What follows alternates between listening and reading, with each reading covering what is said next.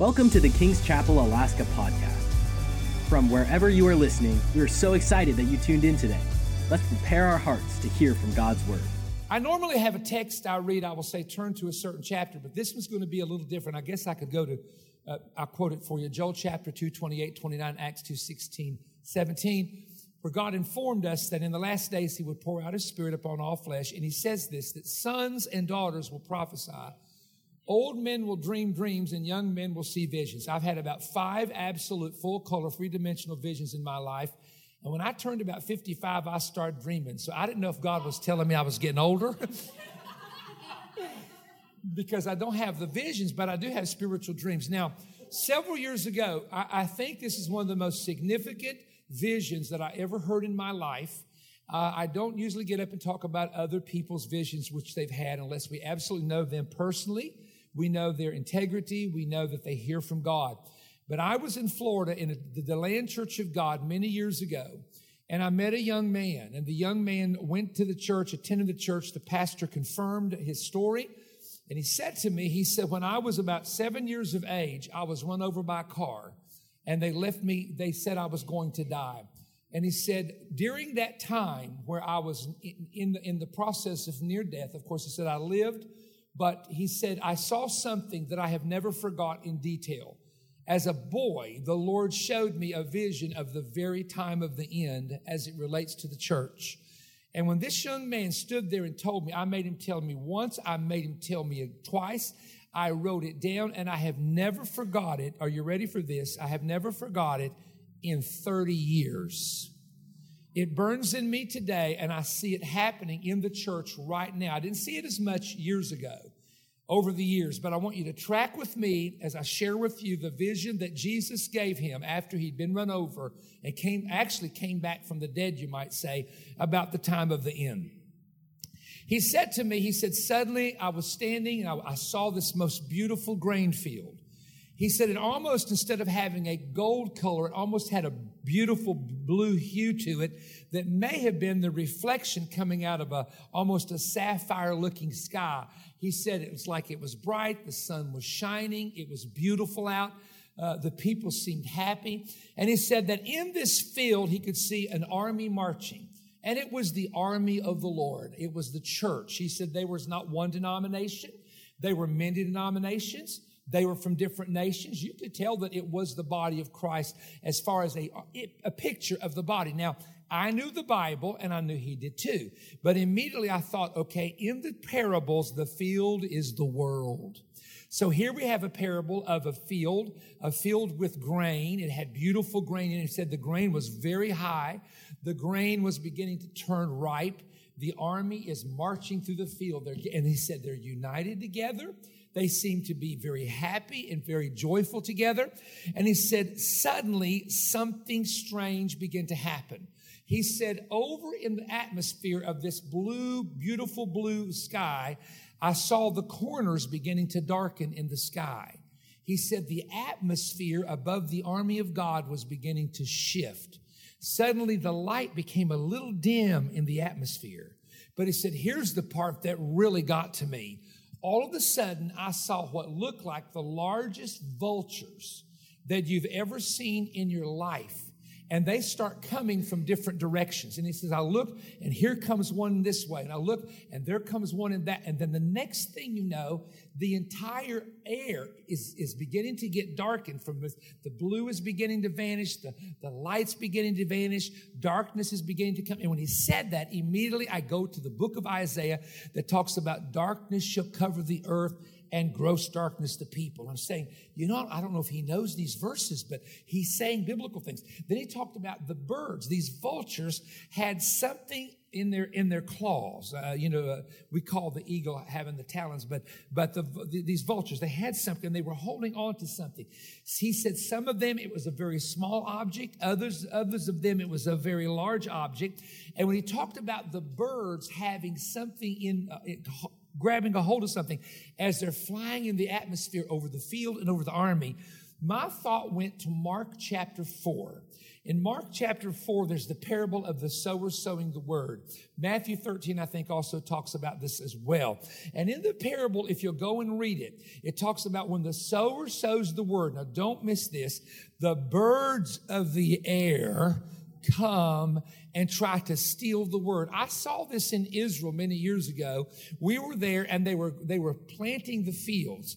They had just farmed a large field right below the Mount of Beatitudes where Jesus traditionally preached the Sermon on the Mount. And it was the weirdest thing because as they plowed the field, I, there were, look, I don't, I'm not talking 10, 20, 30, 50. I'm talking about 100 birds, and they were going down in that ground, and it's like they were trying to pull up things in that ground. And then I looked over on the other side, same field, right over on the hill. There's these huge basalt volcanic stones. Then I look right in front of me, and there's several of these stones on that mountain where Jesus preached. And you know what I saw? I saw thorny looking bushes growing up beside those rocks. I said, Oh my goodness, Jesus is preaching on the parable of a sower. I'm seeing exactly what he saw. There's the guy planting the field.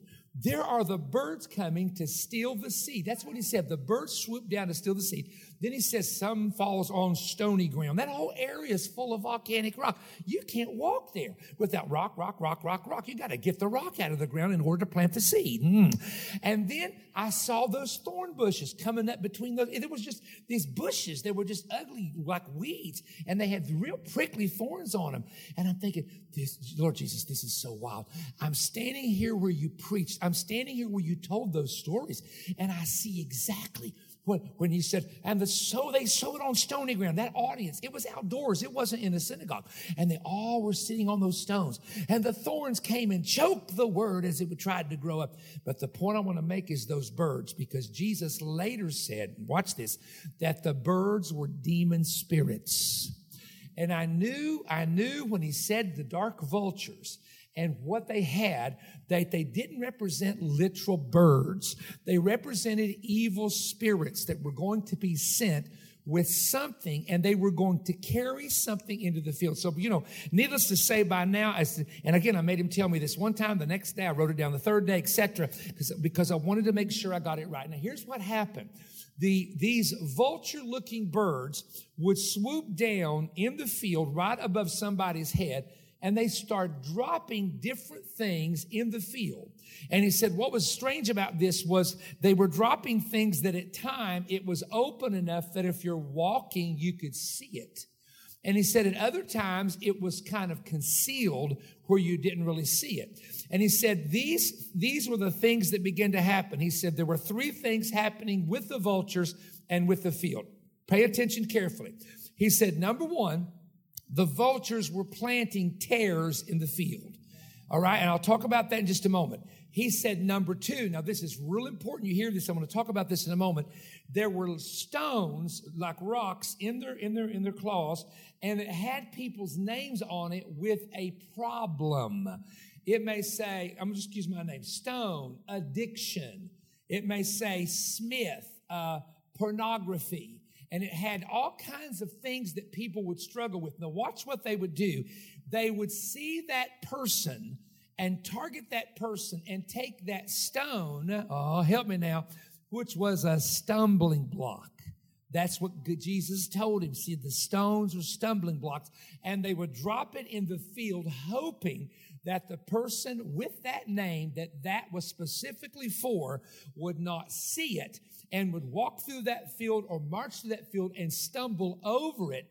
And I said, Well, what was the whole goal of stumbling over it? He said, To hurt themselves they would stumble and fall a certain way and they would grab their hip, they'd fall a certain way and they'd grab their knee or they'd hold their ankle and they started limping. And he said the problem was that when they were hit with the stumbling block, blocks and stumbling stones, some of them had shields to watch and they'd lay their shield of faith down. They'd lay their shield down that no longer protected them from what was happening in the spiritual atmosphere to focus on the wound that they had.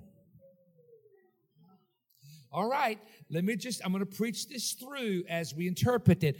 What happens in the church is the enemy's number one attack right now, and I want everybody to hear this, is to get you offended at someone in the church, to get you offended at pastor, get, get offended at something with building or something that's going on here uh, they, they, didn't park me where I like to park, and I don't like this, and I don't like that.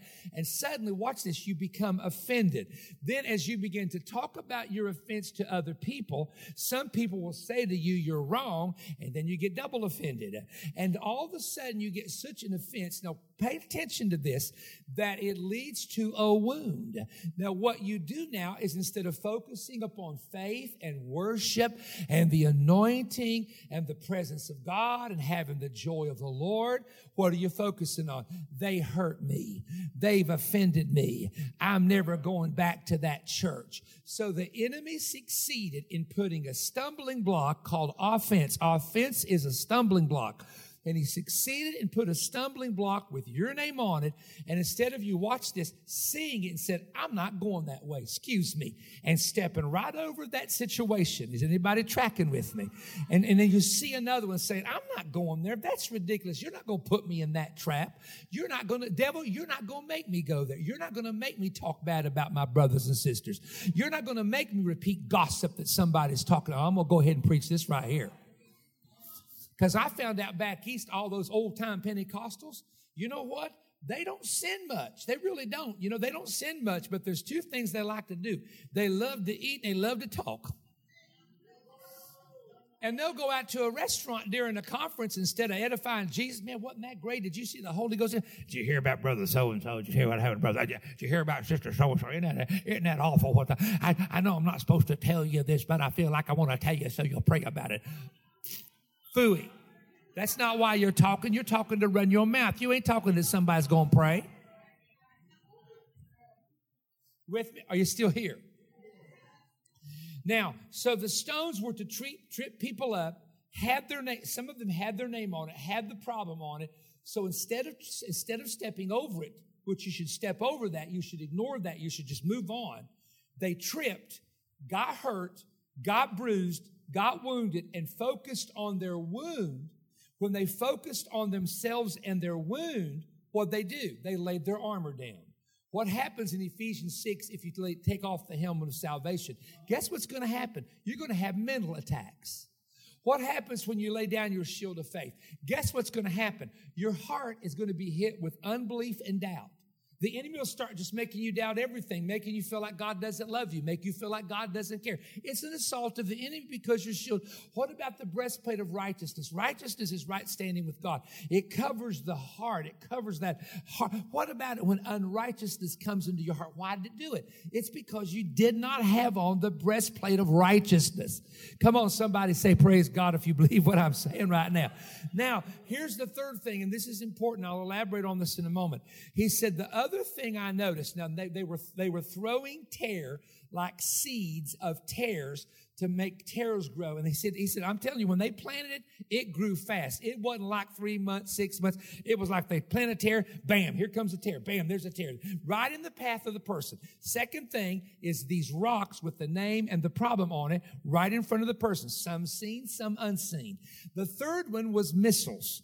And I said, now what do you mean by missiles? He said it was like a missile, just like you see uh, in the military. And some of these uh, vultures had missiles that were so big that both of their their ta- do, do can we say ta- how you say it? talents? Talents yeah. And or we, we, we back you know Tennessee we just call them claws because that's you know bird claws. But they had they had these missiles that were so large that sometimes there would be a little one in one and they're flying or sometimes it would be this real big one. And he said, what began to happen is at times they would begin to drop those in front of the person and it would explode. That, that missile would explode in front of the person and then they were burnt. Are you listening? We call this the fiery dart of the enemy. They would get burnt. Have you ever anybody, have you ever heard anybody say, I'm just burnt out? What does that mean? That means that emotionally, mentally, physically, and spiritually, they've had it up to here. They can't take much more. They want to go away and get away because you can burn yourself out. Good people, you listening somebody, good people who love the Lord, who are filled with the Holy Ghost, Can I prove it? Can I give you one example from the Bible? The kid didn't say this to me. This is Perry preaching now, not the kid. Are you ready? Good example from the Bible is the prophet Elijah. Elijah the prophet is so anointed by the Holy Spirit, he can do all kinds of crazy stuff. Watch the, watch the process. He, it, has not, it has not rained in three and a half years. There has been a drought. He now knows he's going to prophesy rain and it's going to happen, but before he does, he goes on top of Mount Carmel. Now, now look, we take a tour bus up there. I looked at Mount Carmel one day and said, You mean to tell me they didn't have a tour bus? and they had to walk up this thing? Bro, let me tell you, you're going to have to have muscles and strength and energy to walk to the top of Mount Carmel. Now, now, now pay this is important. Pay attention to it. He gets up there and he cha- is challenged by 400 prophets of the Baal, of Baal and 450 prophets of the Grove. Total 850. Let's just, let's just use the number that there's 500 people in this room tonight. Now imagine this, all of you people against Perry Stone and add another 300 to that. Imagine what that felt like to be so outnumbered. I said, Lord, that poor man was outnumbered. And the Lord spoke to me and said, No, he wasn't, because one man with me is a majority any day. Wow, that's a revelation. So now, now he goes up there. He's by him. He's pretty much challenging. One man is challenging 850. Then the, the false prophets of Baal. I'm going to I'm going to teach you something you don't know. The false prophets of Baal go and build an altar, hoop and holler and shout. Right? Not, trying to call fire down. Nothing happens. Two things you need to know.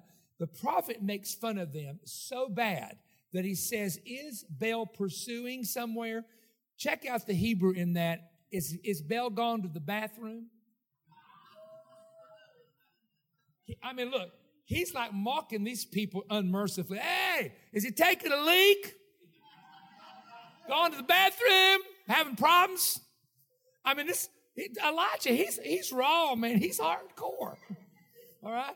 So he's mocking him, and then Elijah does something strange. And I heard a uh, teacher in Blacksburg, Virginia, in 1980 explain this. He said, Do you want to know why Elijah dug a trench? He dug a trench. Then he pours water on the sacrifice and it drains in the tr- trench. Remember that? And he does it again. He says, Bring more water. And they're bringing it from the, the brook. The brook Kishon is, is just below the mountain. So that's, even though there was a drought, there was still some water in the brook. Now watch. Why did he do it? Because according to research, the prophets of Baal were known for building their own altars and then they would have somebody underneath that altar with a fire burning. They made, they built a tunnel and they could catch the, the, the, like if you had hay there, they could, oh, yeah, yeah, and all of a sudden the hay would start burning. And that's how they got their followers thinking that Baal was, because he was a weather god, was answering by fire. That's why Elijah challenged them, let the God that answers by fire, because Elijah didn't let them go to their mountain where their tunnel was. He took them to his prayer mountain.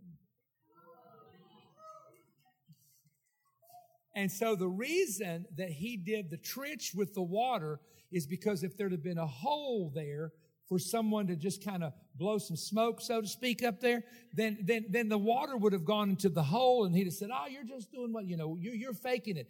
But it, whoa. but when the fire of God fell, it consumed the rock and the water and everything. Baal is in trouble.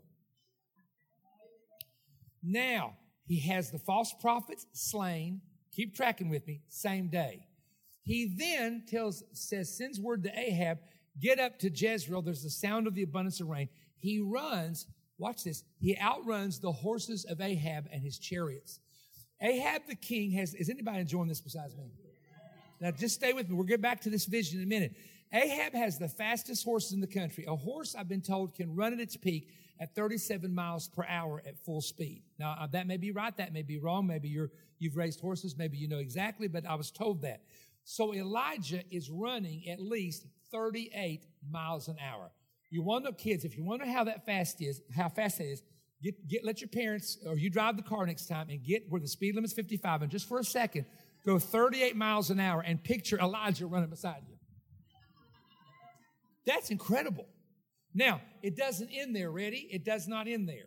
He goes to Jezreel and Jezebel threatens to behead him. He had just beheaded the false prophets. She'd been beheading the prophets and she put him on the hit list. He became a target. She said, You go tell that prophet that very soon I'll have his head like I had the rest of him. Now, this is interesting. He could have walked up to that woman and said, Hey, Jezzy, come on out on the balcony. I'm going to show you some fire. Could he not? He just did it. He just did it in front of 850 people. But all of a sudden, he starts losing heart. There's a reason. And then he says, I got, I got to get out of here. She going to kill me. I mean, it's crazy. Then he goes 118 miles. I tracked this out to Mount Horeb, sits under a juniper tree, and says to God, Kill me. It's in your Bible. Kill me. Now, some don't make sense here. Because if he really wanted to die, just go hang out with Jesse. Because you're going to be dead before the sun comes up because she's going to put your head on a platter like they did John the Baptist. She going to kill you. But see, he was such a proud prophet. He didn't want anybody ever saying, you know, that woman killed that man. That woman killed that prophet. Well, how crazy? Why didn't he run? Why didn't he? Do? So he didn't want to, he didn't, he wanted God to kill him. You better thank God he don't always answer your prayers. I mean, you know, somebody's driving the car and they kind of push you over and you, you say, I tell you one thing, that, that, that man's an idiot. That man's stupid. He's going to crash. He just go, and all of a sudden, oh my God, look at it. He just crashed. Wouldn't it be bad if God answered every prayer of ours? Look, you know it. I know it. Somewhere in your life, you got so depressed, you just, you just said, God, I just wish you'd take me, right? You just got, you got tired of life. Anybody, anybody know what I'm talking about?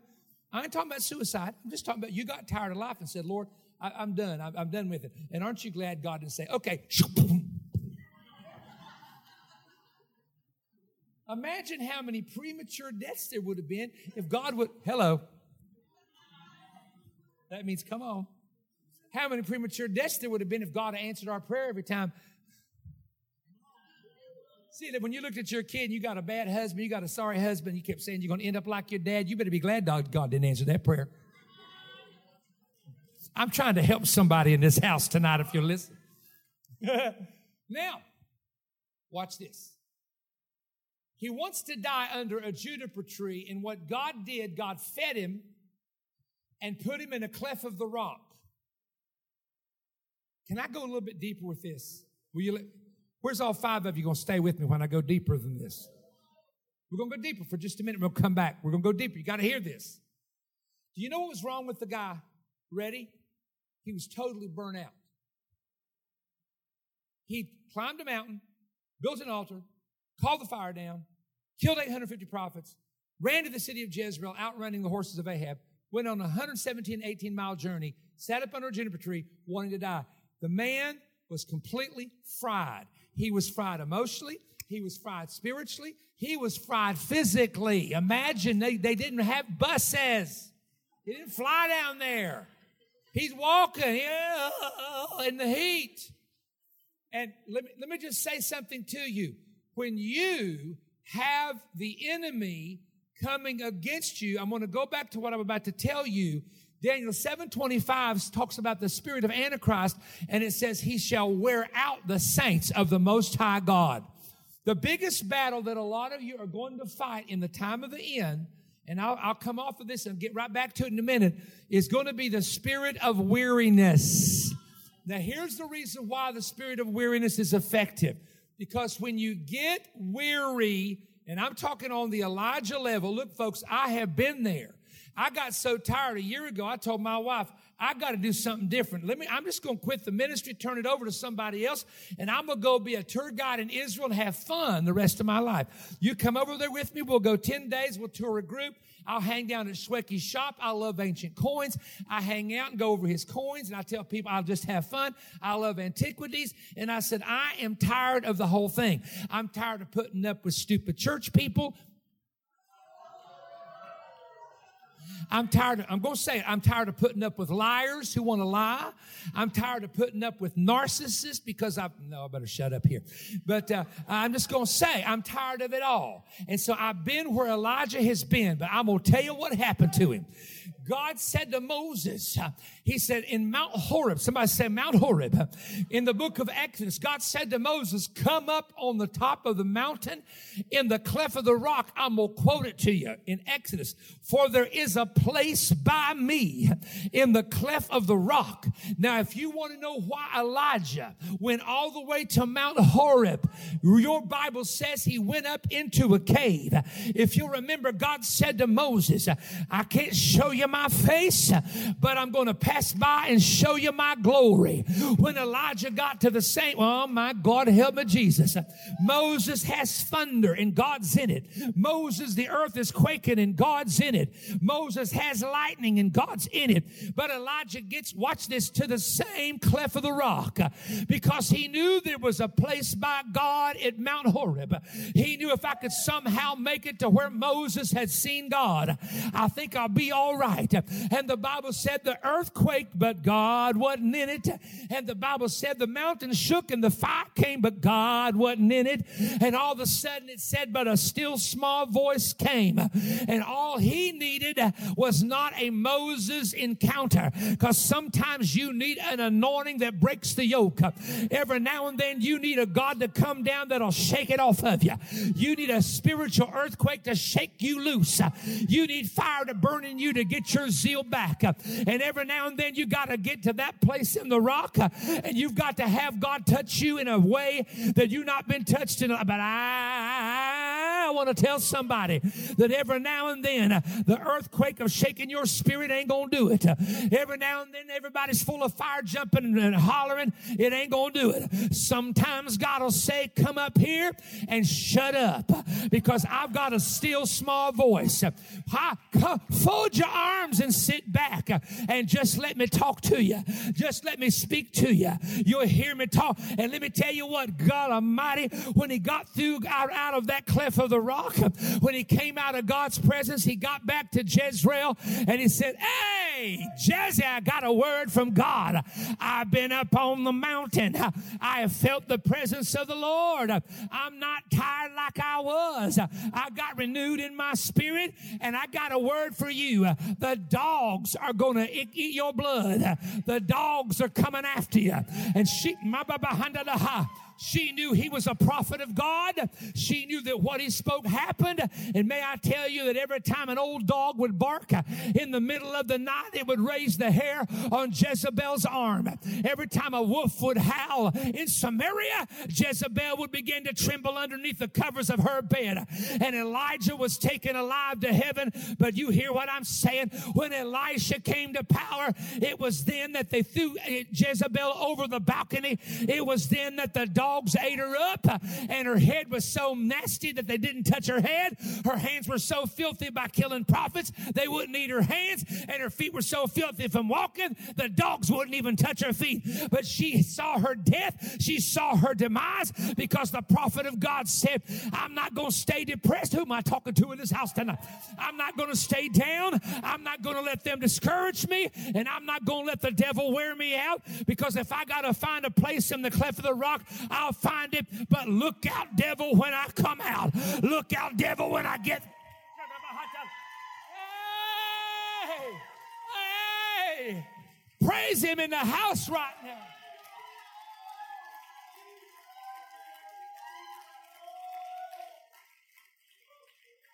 Now, I'll get to the end of this vision in just a moment. But before I do, I want to talk to you about these three things. Let me talk to you about the tares. The tare is when the seed becomes mingled. The Bible says there's wheat and then there's tare. Now, I've talked to farmers from Kansas and Missouri, and I said, Do you know the difference between the wheat and the tare? They said, Sure, you do. He said, Here's what's odd. I had him tell me this. You really can't tell it's a tare when it's growing in the field because it looks so much like the wheat. But as you get close to harvest time, stay with me there's a one of the, one lady told me she says this is how we knew there were tares in our wheat field. When the wind would blow on that wheat it would bend with the wind. But the tare just did this. It just it just stuck right there. It was stuck and it wouldn't move when the wind was blowing. I said i got a message right there The wind is representative of the Spirit of God in Acts chapter 2. And when the Spirit of God begins to move in the church, you'll find that the wheat will go with the flow, but the tare will sit there with their arm folded. I ain't doing that. You ain't going to make me worship God. I ain't going to sing that song. I'm, I'm not singing those songs. I want the redback hymn. That's what they do back. home. I want the red back hymn. I ain't singing that song. You ain't going to give me sing off a screen. God's not, God's not in singing off a screen. And there's that tare, stubborn and stiff and not bending. Wheat will go, a strong wind will bring the top of the wheat almost touching the ground. Worship means to kiss toward. Proskuneo means to kiss toward. It actually, it's to bow and kiss the emperor's ring is the original meaning in classical Greek. Bow, kiss the emperor's ring. So when you worship God, you are bowing before Him, you are humbling yourself before Him. So you got to understand something about a church member that's a tare and church member that's wheat. You can tell the difference in them in the worship.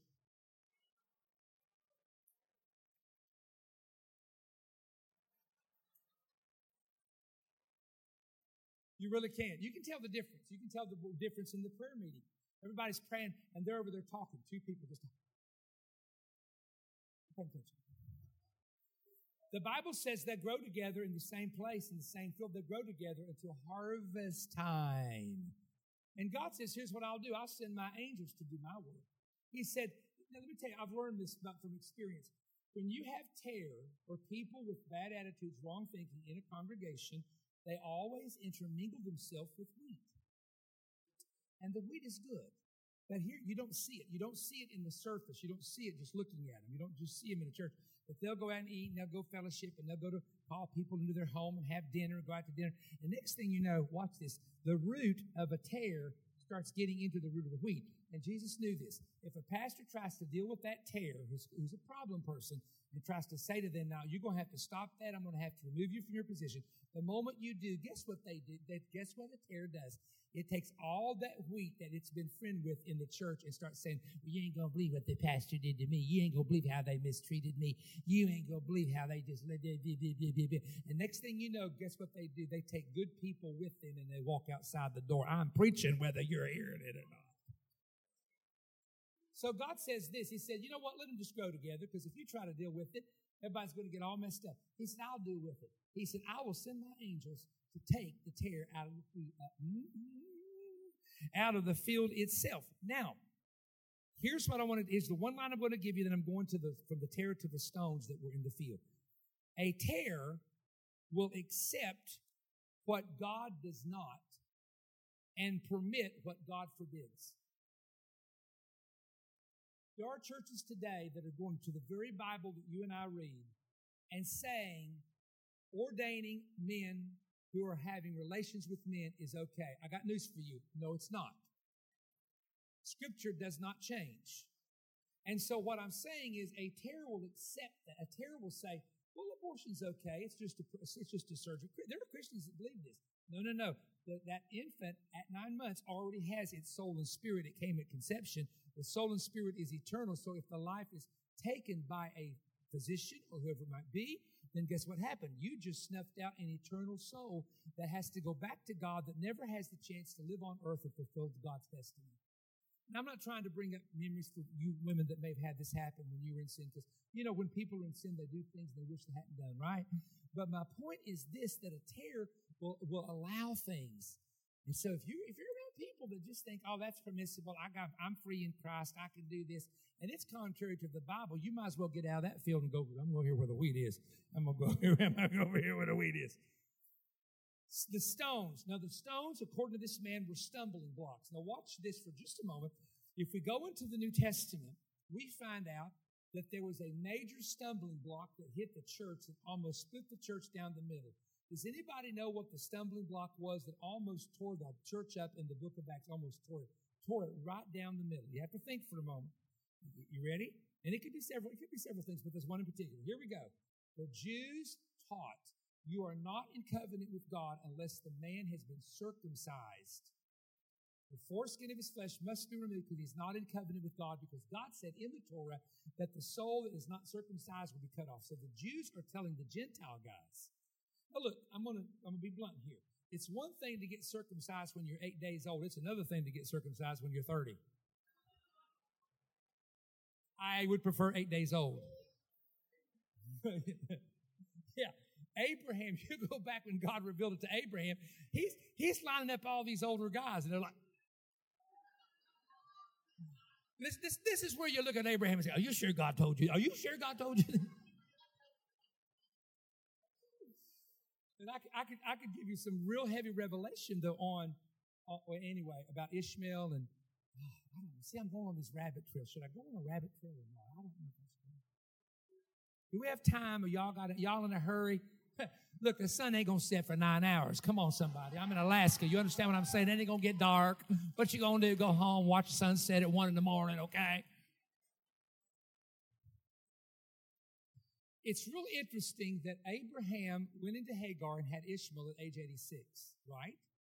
Then God waits till Ishmael is about 13. And then he says to Abraham, Here's what we're going to do. You're going to have a son. All right. And you're going to have this son. And when you have a son, the sign of my covenant is circumcision. Why didn't God reveal circumcision when Abraham had Ishmael? Are you ready for this? Because if he would have circumcised Ishmael on the eighth day, the way God later demanded, Ishmael would have been forced to be the covenant son because circumcision was the sign of the covenant. Are you tracking with me?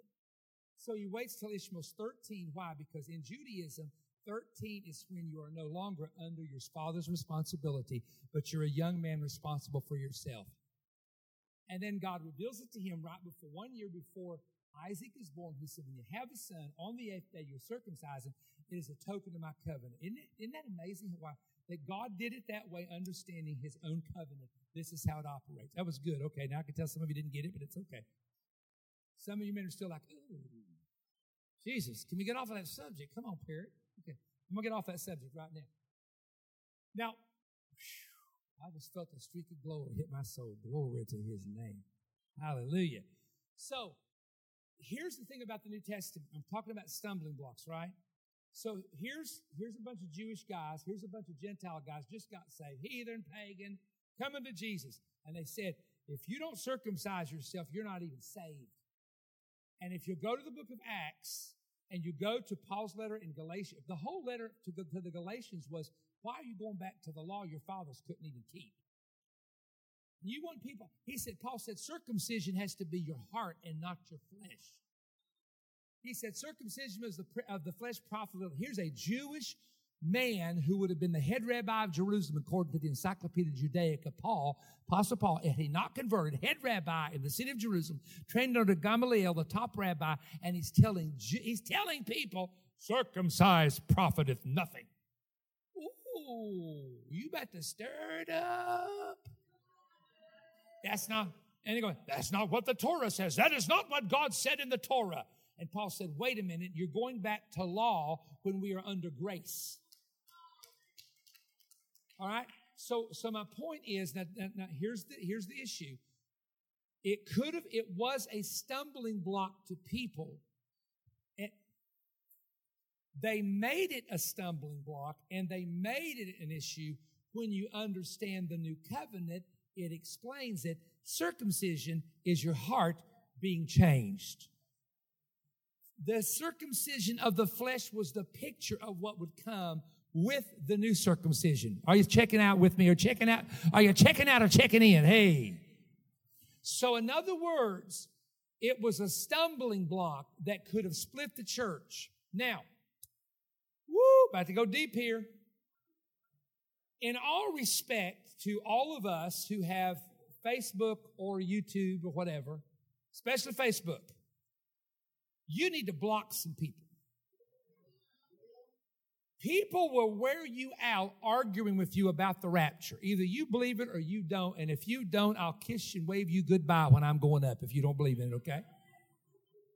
You have people that will argue, and the, and the Bible said this in the New Testament avoid vain arguments that profit nothing. I'm going to go ahead and say this. I know it's going on the internet. Wouldn't want to offend any of my former workers, but I had a good brother who worked for us for 18 years, a good man, but he kind of believed the earth was flat and he wanted to argue with folks about the earth being flat. Okay, my answer to him was, who gives a rip? It, it don't have nothing to do with my salvation. It has nothing to do with my Holy Ghost baptism. It has nothing to do with me going to heaven. And so if I, if it's flat, oh, hallelujah, praise God. NASA says it's round. Satellites have proven it's round. And so, you know, you're, some of you looking at me and you're flat earthers. That's fine. That's fine. That's fine. Just do me a favor. Do me a favor. Get in the ship and go to the end and just drop off and never come back. Then I'll believe it's a flat earth. So just prove it to me. I, am just prove it to me. I, I will, I will be convinced. Old George never came back. Well, he got in the boat fell off somewhere in outer space. He's floating out there. He's dead by now, probably. Just prove it. That's all I say. I'll, I'll go with you. I'll go with you. Oh, you know, I wanted to be a comedian before I was called to preach. I don't know if you know that or not. so anyway, so so the point is, we don't. Why argue it if it's going to, you know, all day long everybody's going to be fussing in office? What's the deal? I'm waiting for somebody to help me. Mm-hmm, mm-hmm. So the stones are stumbling blocks. Now, I don't know why I'm going to share this with you, but I had this word come to me just a few moments ago and I wrote it down. So before I go to the third one here, and we're about done with the vision, I'll get to the end of it. But let me just talk to you about something, and I want you to pay very careful attention. I'm going to be careful saying this. Um, there was someone, it was a young person, who was going to, was invited to be a part of a ministry. And my daughter knew them and said, Let me just share this with you that you have to be careful. You're young in the Lord, you have zeal, but when you go like on the road with people, you're going to see a side of people you never see. You're going to see them get angry. You're going to see them carnal. And that's kind of what happened. This person got in there and it became a little bit, just like really disillusioned. They did this, they were doing that. I don't understand that. We don't believe that way. I don't believe that way. Okay. I want you to remember something about the disciples of Jesus. Jesus did not always take all 12 men with him. There were two times that Jesus limited who got close to him. Ready? Transfiguration on the mountain and the Garden of Gethsemane. Do you all understand what I'm saying? At Transfiguration, nine of the men stayed at the base of the hill, and only Peter, James, and John went to the top of the hill. In the Garden of Gethsemane, it says that he told them, Wait here, and he told Peter, James, and John, Come a little further. The Transfiguration was his glory, Gethsemane was the gore. Transfiguration was light, brightness, excitement, revelation, Moses and Elijah. Let us build three tabernacles for you. Man, they're going into a building program. They want to, they want to, they want to build three tabernacles. One, you know, Jesus, one for the Church of Jesus Christ, Church of Moses, Church of, can you imagine? Three denominations. I'm of the Holy Rod. What's the Holy Rod? Well, you know, that's Moses. He had a rod. We got a stick hanging up in our church reminding us of the Church of Elijah. What's in that church? Man, we built a chariot. You wouldn't believe the chariot we built. And we, pastor stands up in that thing and preaches every Sunday, reminding us of the fire chariot of the world. That's what people would do. If they're in their flesh, they would do that. Not spiritual people, they would do that in their flesh. Now, here's the thing. So that moment was so cool. And Jesus said, Hey, when you come off the mountain, don't tell nobody the vision that you saw. It's like, whoa, this is so cool. We can see what we, we got to see. We got to see. I got to see. How can I keep my mouth shut? This is the coolest thing ever. Right? Then they go to Gethsemane and they see another side of Jesus they'd never seen. His sweat is becoming as great drops of blood. He is under pressure. He is in agonia. Luke says agony. Agonia, which is just total, complete, utter, chaotic pressure that he's never had and three disciples are sleeping. They slept, watch this, they slept on the Mount of Transfiguration. They are sleeping in the garden. And G, they, they're going to miss out because they're sleeping all the time. They're not paying attention to what he's saying. He said, Could you not tarry an hour? What happens? He prays another hour, they go back to sleep. Could you not tarry an hour? What happens? They go back to sleep. Then watch this. Watch Peter in both examples. So Peter jumps up from his sleep. Ha! Let us build three churches. Oh my God. Oh. And God has to interrupt Peter and say, This is my beloved son. Listen to him. God's voice has to tell Peter, shut up. Listen to Jesus. Nobody wants to hear what you got to say. Look in Gethsemane. What's the guy do? He wakes up after Jesus praying three hours, sees a crowd, sees torches, and watches these men. I am he. And they all fall out. And Peter said, Oh, this is so cool. We're going to take this thing over.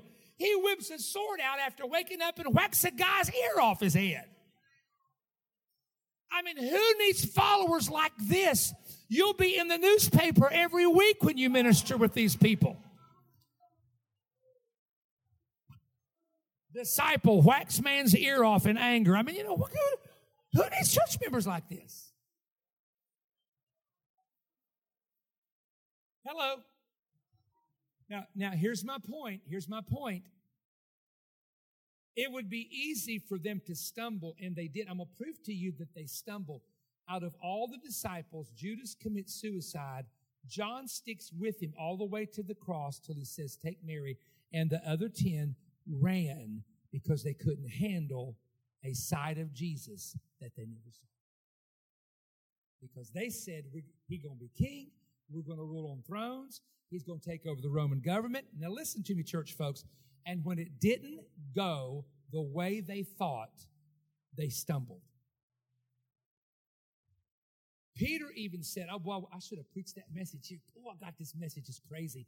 Where Peter said, I go a fishing. Peter's ready to go back to the fishing business. Do you understand that? Until Jesus got a hold of him there in John 21. So my point is this you will see. Now I don't know. I don't know who I'm speaking to. I think I'm speaking to someone that has. You're visiting tonight, and you've attended a church, and you've seen things that you knew maybe weren't right or weren't done properly, and you got offended and you stumbled because of it. You will always have to see the spiritual side if you get close. If you're on a staff, oh, I had him. Listen, Pam knows this. Let me. Can I just? We all let me just preach a little bit because I I got to get this thing out of me. I'm leaving, I'm leaving in the morning flying back home and I want to stay here with some good folks. Okay, you ready? We've had people come and work. We had a girl come from all over California, was a pastor's daughter, really good lady, by the way, just a good lady. But she thought her day would be sitting around speaking in tongues, eight hours a day speaking in tongues.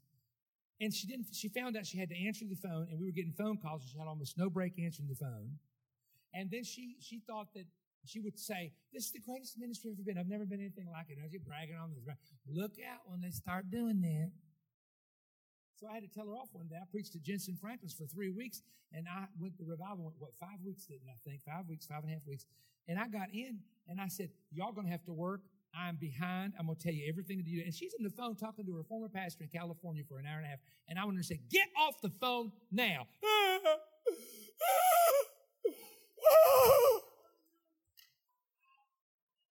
you got to work. I need you working.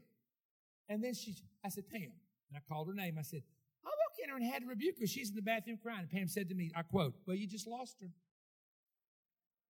You just disappointed her. She'll be out of here. I promise you, she quit a month later. And then she said, I have never seen a side of a ministry like that. Really? Really? Oh, what? You wouldn't like Jesus taking a whip and turning the tables over. Get out of here, you sorry dog. I can't believe he lost his temper. Why would he do that? That's not Christian like.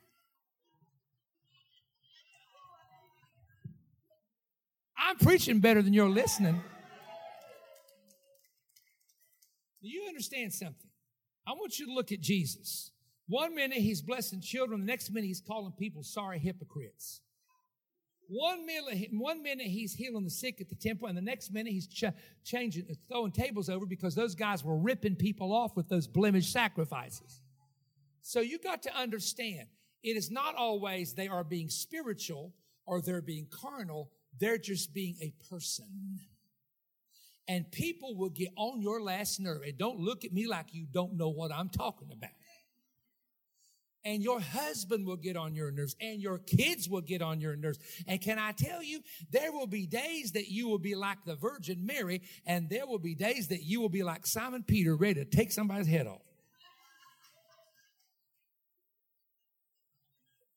Now, here's what I'm going to say. Don't get in such a high expectation of people or individuals or church people or staff. Don't, don't let your expectations be so high that when something happens that you disagree with, you get stumbled by it. Preach, Perry. Thank you. I will. Glory to God. Hallelujah. Thank you, Jesus.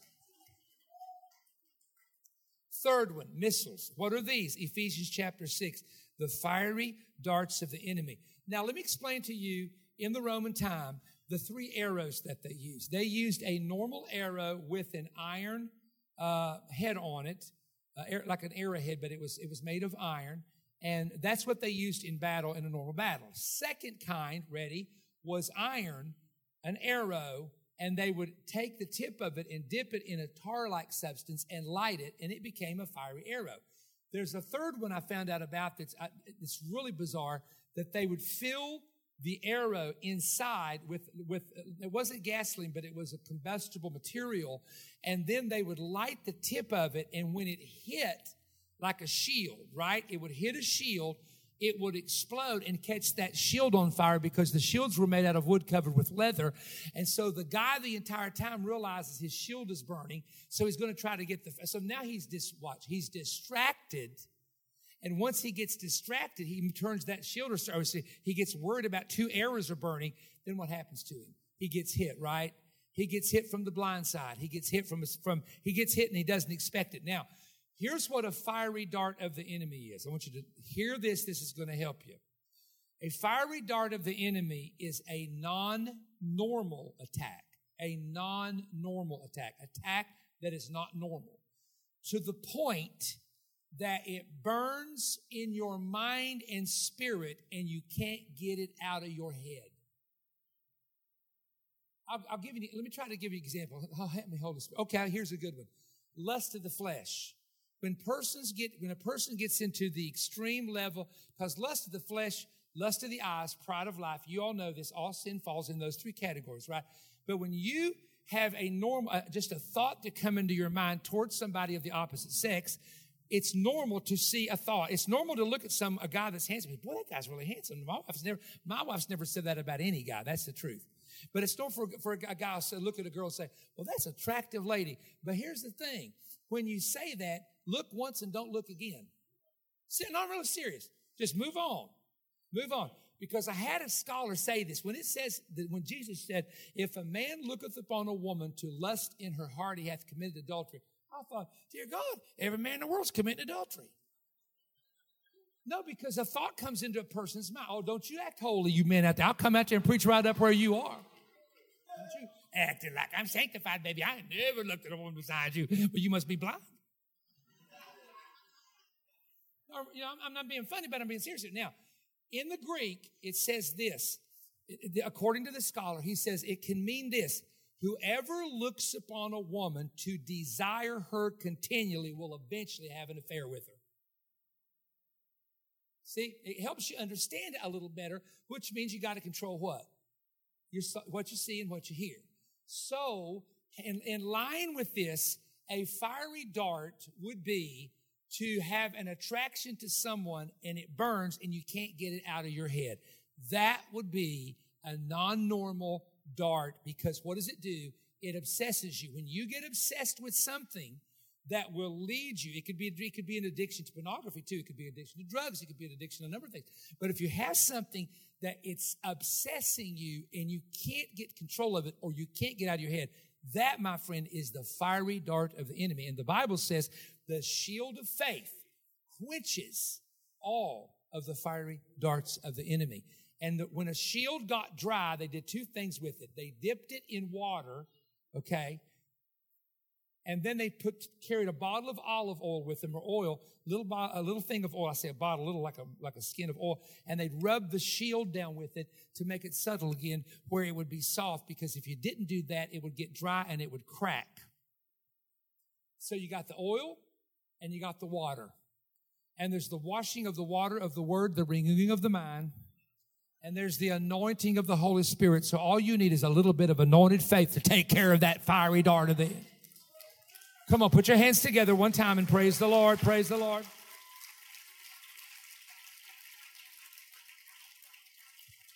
Let's get to the end, let's get to the end of this vision. When the, when the, when the missiles came, when the stones came, when the tares came, the army that was marching in unity started scattering. There would be a little pocket of people here that would be praying, just a small pocket. Then over here, there'd be two or three people that would be joined together praying. And then right in the middle of the field is somebody wounded that can't get up. And they're actually praying for them to get up and they're just, I can't, I can't, I'm done, I'm finished. And there was just all, there was like little battle scenes across this field where the, where the vultures or the spirits had attacked. Now he said, now Perry, this I will never forget. There was an older looking grandmother that had a huge faith shield and she had it by both hands and she's marching in the field to get to the end of it and her grandchildren are behind her and said the grandchildren was started playing games with these vultures. And they look up and say hi hi over here and they try to jump back behind the shield. And they say hi look at me bet you can't get me. And they start playing games. And you know what playing games means? Playing games with sin and what happened was they literally got hit when they stepped out behind her grandmother's protection. When my son was addicted to drugs, the only argument, not, not an argument, but disagreement my wife has is my wife said, we need to just put him out on the, out there on his own and let him make it on his own and just hard love. And, and she knows this was the only. And I said, we're not going to do it. I said, let me tell you why we're not going to do it. I had a friend of mine that was on drugs that said, as long as your boy is in your house, he's under your hedge.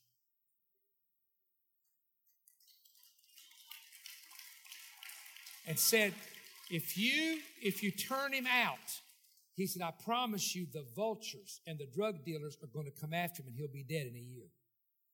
They'll get him hooked. And I remember we talked about it. She says, Well, baby, you're right. And we, we my boy was upstairs doing stuff that could have killed him, and we knew it. But I told the enemy, You're not taking my boy to hell. God didn't give me that boy for you to, for you to take him out of this world that way. People die sick all the time, but he ain't gonna die addicted to you, devil, what you're doing to him. And we held on to God and we let him live in that, live in that upstairs until God delivered him one day and set him free. And now he has a house built right beside of us with two grandbabies that come over. Nana, pop, pop, nana, pop, pop, nana, pop, pop. Hey, give God praise for your, give God praise for my blessing and my breakthrough. Hallelujah. Number two, he saw a man to try to outrun the vultures, but he got knocked down by a stumbling stone. His shield was not up and they devoured him. Number three, another one came across this big rock with their name. Instead of jumping over it, they saw it, but they stared at it. They fell over it, and the vultures literally began to devour the flesh because you know, you know, evil Evil spirits are empowered by your flesh. Flesh sins. Oh, you don't want me to go there? I could tell you a hairy story on that one. Now, here's what I want to talk to you about for just a moment. There are three things the enemy will try to do. Number one is apostasy. Apostasy is a choice to willfully reject Jesus and willfully walk away from him and to become what is called a reprobate. A reprobate mind is someone that has been raised in church, but they turn into sin to a level that they love their sin and they have no choice and no desire to come back for God. And it is the most dangerous position to get in. The second position, which is dangerous spiritually, but it's not at the level of apostasy, is what is called backsliding. It can be a choice, but it can also be caused by an attack. And that is someone that has had faith, but they've lost their faith Something has happened. They become lukewarm and they've turned their back on the Lord. And so what God says to, remember what God, Jesus said to Peter? Satan has desired you that he may sift you as wheat, but I have prayed for you that your faith would not fail.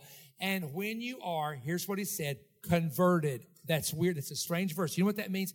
Peter backslid in his heart for just a brief period of time. He had to be re- he had to converted. He had to be converted, Jesus said and he put a self curse on himself. You know that he cursed and swore that he didn't know the Lord, etc. And the third is the stumbling block. Listen to this, Galatians 6 and 1. If a brother is overtaken in a fault, you that are spiritual, restore such one in meekness. And that word overtaken is caught off guard. And, uh, okay, let me explain this to you. Okay. Two Greek words, pro, which is before, lambano, to take or to take before. Let me explain the difference to you of willful sinning and falling into a sin. Everybody ready? Say amen. Willful sinning is to premeditate and pre-plan to do something days or weeks in advance, and then when the time comes, absolutely do it. That's premeditated, that's willful.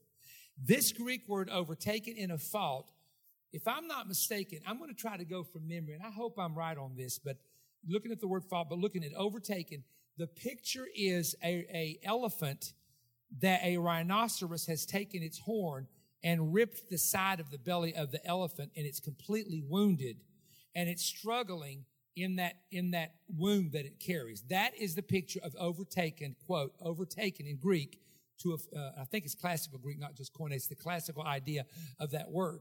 So overtaken in a fall and i'm going to i'm going to just give it to you as i wrote it down here is you did not premeditate it you suddenly fell into it like all of a sudden out of the clear blue something happens and it's like, oh my God, did I just do that?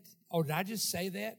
So that's the difference. One is I sit down and plan weeks or months how I can do something, and then I fulfill it. That's willful. That's really, that's a higher level. But to be overtaken is to all of a sudden be overwhelmed by something and fall into it. And here's what the Bible says. And everybody listen carefully. Don't be running around trying to judge somebody that had a problem because the Bible says with the same judgment you judge, it's going to come on you. This is serious. I've seen it happen to people. And it says, in meekness, be meek, restore them, try to get them help, try to find out what was the root, overcome it, bring them back to the kingdom, bring them back to God, lest you also be overtaken in that same fault. So, this is what the gentleman finally concluded by saying. He said, All this battle started, the darkness covered the earth, and he said the army was scattered, and all of a sudden the remnant found each other. And it's like that group found that group. well, I feel the anointing when I said that. That one found that one. And then all of a sudden they become this really bright, holy, washed, spirit filled, tongue talking army. They, he said, but it wasn't the whole army as it was in the beginning, but it was a hardcore group of people. And they dug a trench in and they said, we'll stand here and fight and, and, the enemy and so the enemies are coming and the birds are coming. They got their shields up. They're fighting back. They're, they're praying words. Birds are flying. Devils are flying. Those those those vultures are beginning to dissipate. And he said he saw in the distance a man on a white horse. And he said i don't know who it was but it was the antichrist. And he was about to come on the scene. And right before he came on the scene as he starts marching in that field that whole army stands up and starts raising their hands and praises god. And the holy city new jerusalem was seen we went up. So here's what's going to happen God is going to find the faithful, the overcomer, and the people that's going to keep standing, and we're going to unite. There'll be Baptist, Methodist, Catholics, Pentecostals, but in you hear me, in every church, there's a remnant that sticks to their group, and God is about to say, you're going to have to get together in these last days, sit in the same building, worshiping the same God, and feel the same power of the Holy Ghost. And I'm going to raise up a last day army. And we're going, you hear me? He said, we're going to win this thing when it's all said and done. Ha, ha, ha. We're going to win this. We're going to win this when it's all said and done. Thank you for joining today's podcast. If God is impacting your life through this ministry, you can partner with us and give at kcalaska.com. Also, don't forget to subscribe to our channel and enjoy more messages like this one.